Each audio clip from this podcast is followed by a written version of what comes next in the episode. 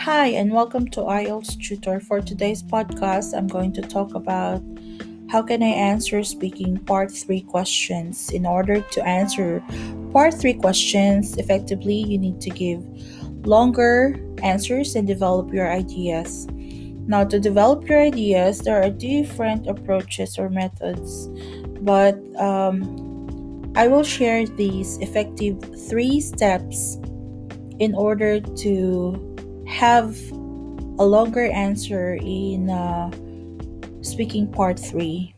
So the first step is opinion, the second one is reason, and the third is example. You can also extend your idea by also adding consequence at the end of your answer. So to make it longer and more complex structure and produce higher level of grammar by using this approach, you will get your target score.